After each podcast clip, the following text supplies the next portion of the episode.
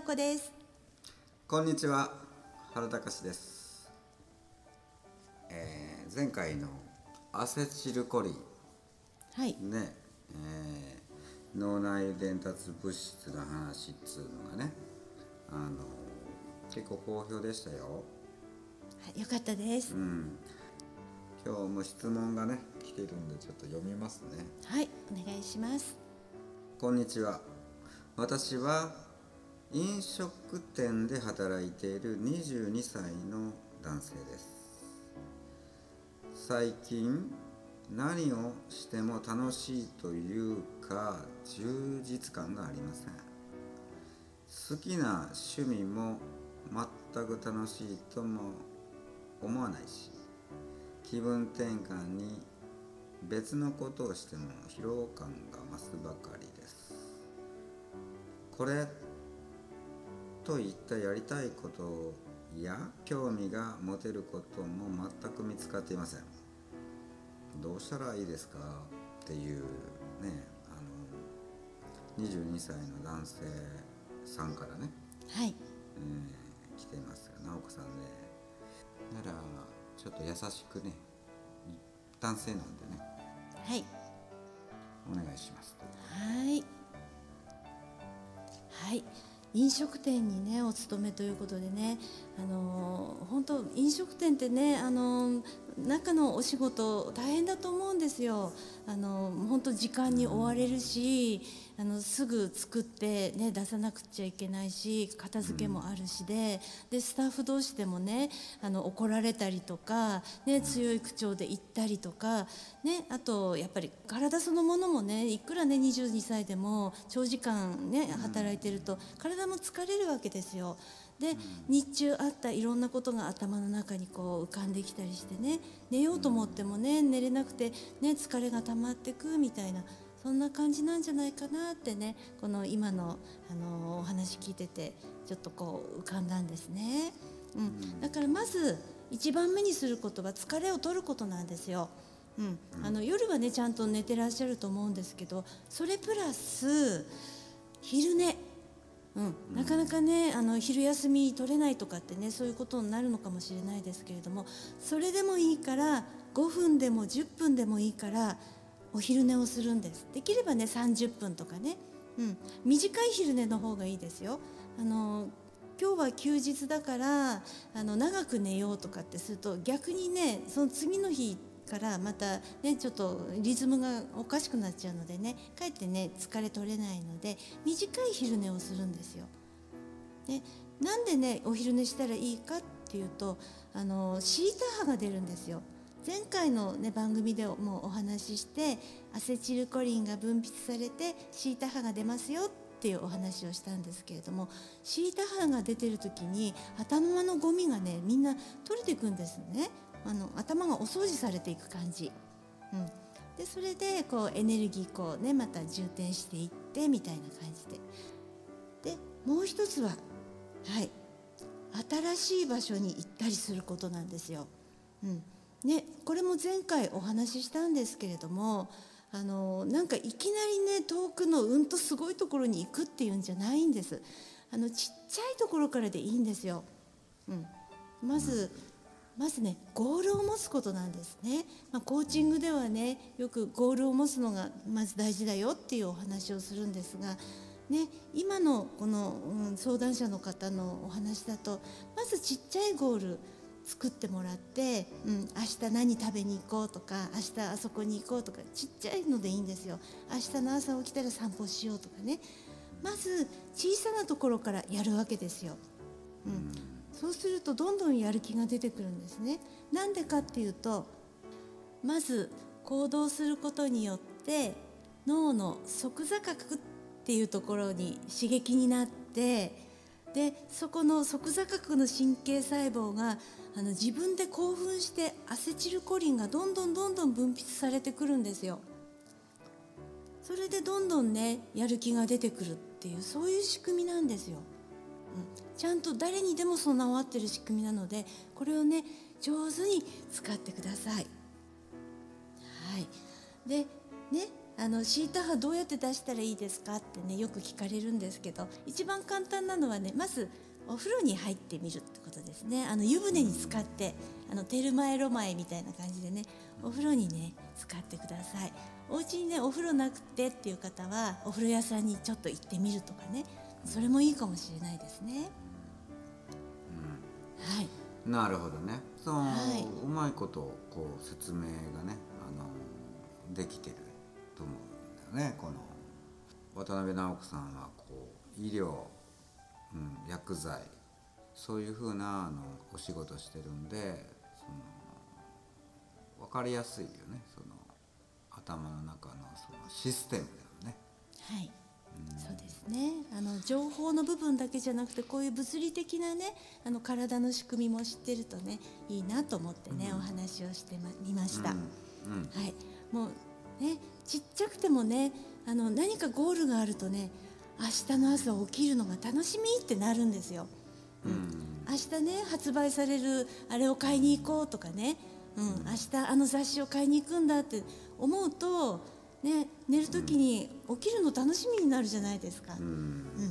ね、そうね、はい。あのそう僕からはねあのそう、まあ、ゴール設定でそのゴール設定ってさやっぱこうないと絶対動かんのだよ。あの人間っつうやつは、はい、うん。だからこれといったやりやりたいことがない。興味を持てることがないっていうのはもしかして探してるっていうことを俺言いたいんだよね。そうですね。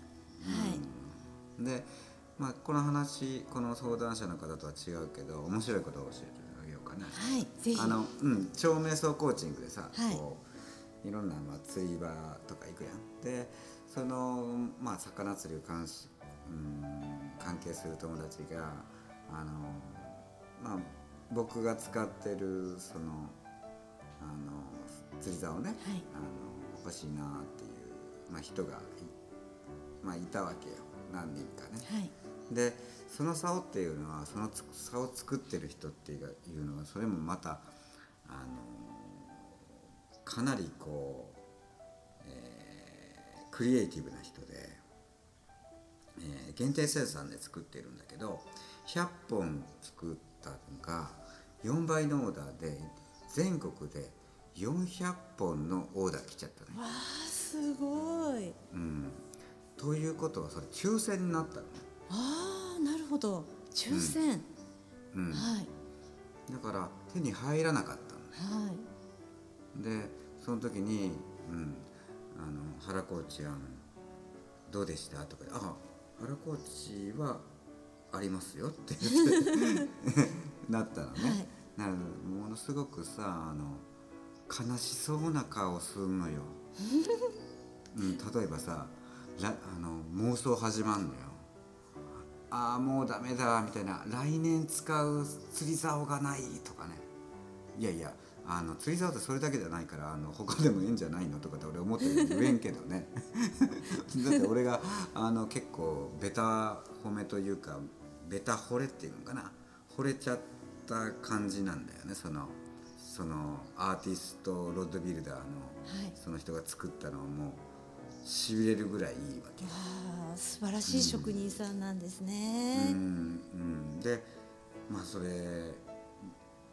言う僕はこういいからそれ自分使うんやけどあのやっぱこう一緒に連れて行った時にさあのいいなとかって言って思われたらかわいそうやから貸してあげるよとかって言ってたのよ。はい。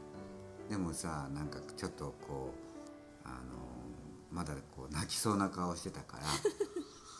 だからあの知り合いを通じて、はい。あのどっかなんかあの注文してまだあの店頭に出さずになんか隠してるとこないかなとかって探したら、はい。やっぱあったのよ。え？演技がつながって。あったんですか？あったんよ。うわあ、すごい。である一人の人はね、はい。あのそれを買いに行って、はい。もうそれもこの22歳24歳ぐらいの子かな、はい。あの釣りセミナー来てくれた人なんだけど、はい。ならね「手に入りました!」ってね あのなんていうかなその釣り竿を見ながらご飯食べましたとかね嬉しいですねあと釣り竿と一緒にあのベッドで寝てますとかね。あーすごい。嬉しさが伝わってくる、ねそういう風になってから、あ来年に向けてのまたゴールが生まれたの。あゴールですね。そうですよね、はい。でもう一人の子はねあのまたそれも同じだけどね。その子の方がひどかったかななんかほんとなんか魚あのロッド釣り竿が手に入らなかっただけでなんかほんとなんかちょっと弱々打つみたいな感じ。いやそんなことでうつ病になんないよみたいな感じだったんやけどでもやっぱ手に入って思い通りにねそのなんか手に入ったのね、それも同じようにあのそのある僕の知り合いのねあの人があのちょっと隠してたんだよあの在庫をね。あったんですか？すごい。そうそうそうそうあったのね、はい。ででなんかこうそれをそれを手に入ったらそのフェイスブックでねあの手に入りましたみたいなこうなんか嬉しかったからしたのね。はい。ならそれを見た今度作者が見たのよそのあのそうか、職人さんが、そうん、うん作った職人さんが方が見たのね。ご覧になって見て「おめでとうございます」本当におめでとうございますって。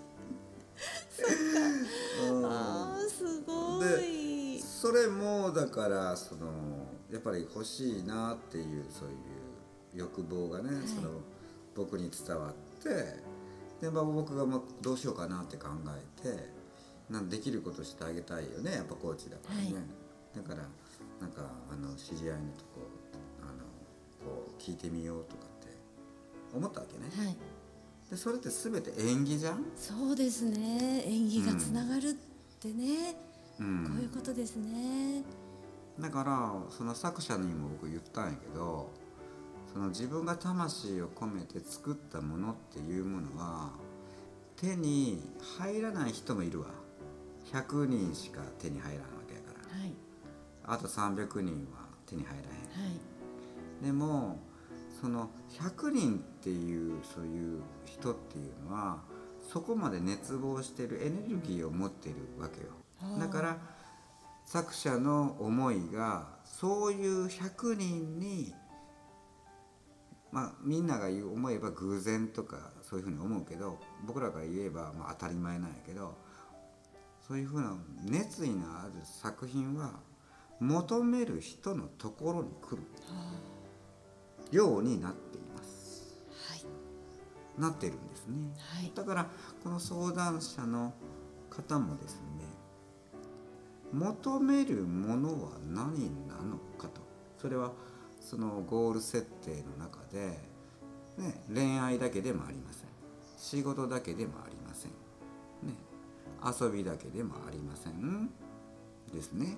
他に、えー何があるかな。障害学習とか社会貢献とかあとまあ家族ができたら家族のこととかねあと何がある？まあ仕事とは切り離してお金ファイナンスだよね。ね。あと何があるかな？健康とか。健康、はい。健康。健康が一番。健康が、はい。やっぱり。健康がなければ何もできませんのでね。健康に気をつけるだよね、はい。それ大きいよね心身ともに健康ね、はい。これね、うん、まあまあまあ今言っただけで 8, 8か、はい。まあ8でいいやまずは。ね。それをに対してのゴール設定っつうやつがいるわけよ、はい。一つ一つにゴールがあって、それが8つ揃うと、ね。あのバランスホイールっていうことになりますね。うん。自転車のホイールを持ってね、はい自転車のスポーク一本一本こうさまあ8本で構成されたあのスポークがあったとする。はい。なら1本でもなんか短かったらなんかガクガクせえへんあのぐるぐる回るとそうですよ。丸くならないですもんね。うん。ねえ、もし3本だけだとどうする？仕事し三角形になっちゃうんじゃないですか。仕事だろ、うん。恋愛だろ、うんうん、あと何やあと、うん、生活？あの寝るみたいな。なんかそれだったらさ、そう。あのなんか人生なんか三角の、うん。あの車輪やったらさ。そうそう。魔の三角地帯みたいな感じになっちゃうので。ガクガクガクってす。うん。そうそうそう、うん。ね、バランスよくね、あの綺麗な丸くなった方がいいですよね。うん、はい、そうなるじゃん、はい。だったらさ人生って結局ツール・ド・フランスなのよああ、あの自転車の、競技はい、競技、だから、うん、平坦な道もあればあの山岳地帯っていうかさそういうふうなところもあるし。そうですね、自然の中を走ったりしてますよね。だからそのだからやっぱあるじゃん。その得意不得意とか、はい。あとあのあれってチームでやるから。はい、個人個人じゃないんだよね。あ最最後は個人になる。スプリントになるから。あゴール前は。はい、だからあああとはその手前まではもうみんなこう仲間同士で助け合いながら行くね。はい、だったら友人というゴールってすっげえ大事だよね。大事ですね。うん、先輩とかもはいいいかもしれない、ね。だからそういうふうなことがあるわけよだから今22歳で飲食業でそのまああのそんなにこう人間関係が広い人脈があるわけでもないだろうからうんだからまあそういうふうな悩みができて当然。うん。だからこれをまあ変えていくにはやっぱ外に出ていくこと。でできたらそのコーチングッズそういうふうなものが分かって出ていった方がそのこれからね結構激変するってもうもう今でも激変と思ってるかもしれんけどさらに激変するんで。IQ が上がるように上げるようにねやっぱりこうやっていくっていうのがポイントだからね。はい、うん、まああのこの放送がね、あのーした頃にはカフェ会は終わってますが。あのまたね、あのー個人的なセッションとかもするんでひとまずは基本的な本なんですけどコンフォートゾーンの作り方という名前の本とアファメーションという本を2冊買って読んどいてくださはい、いということで、はい、いいですね。基本中の基本ですからね。うん読んでいただければいいなと思います。はい。ね、でまた読んで分かんなかったらね、あのお会いした時にね、あのんこれどういうことですかって聞いていただければいいし、はい、はい。あと超瞑想コーチングも忘れないようにしてくださいあ、そうなんですよ。皆さんあの電子書籍なので、今ポチッとするとすぐダウンロードして読むことができるので、はいはい、いいですよ。まあロングランでありましたがこうねえーまあ、お話も、まあ、こんな感じでということで、はい、はい、本日もありがとうございました。ありがとうございました。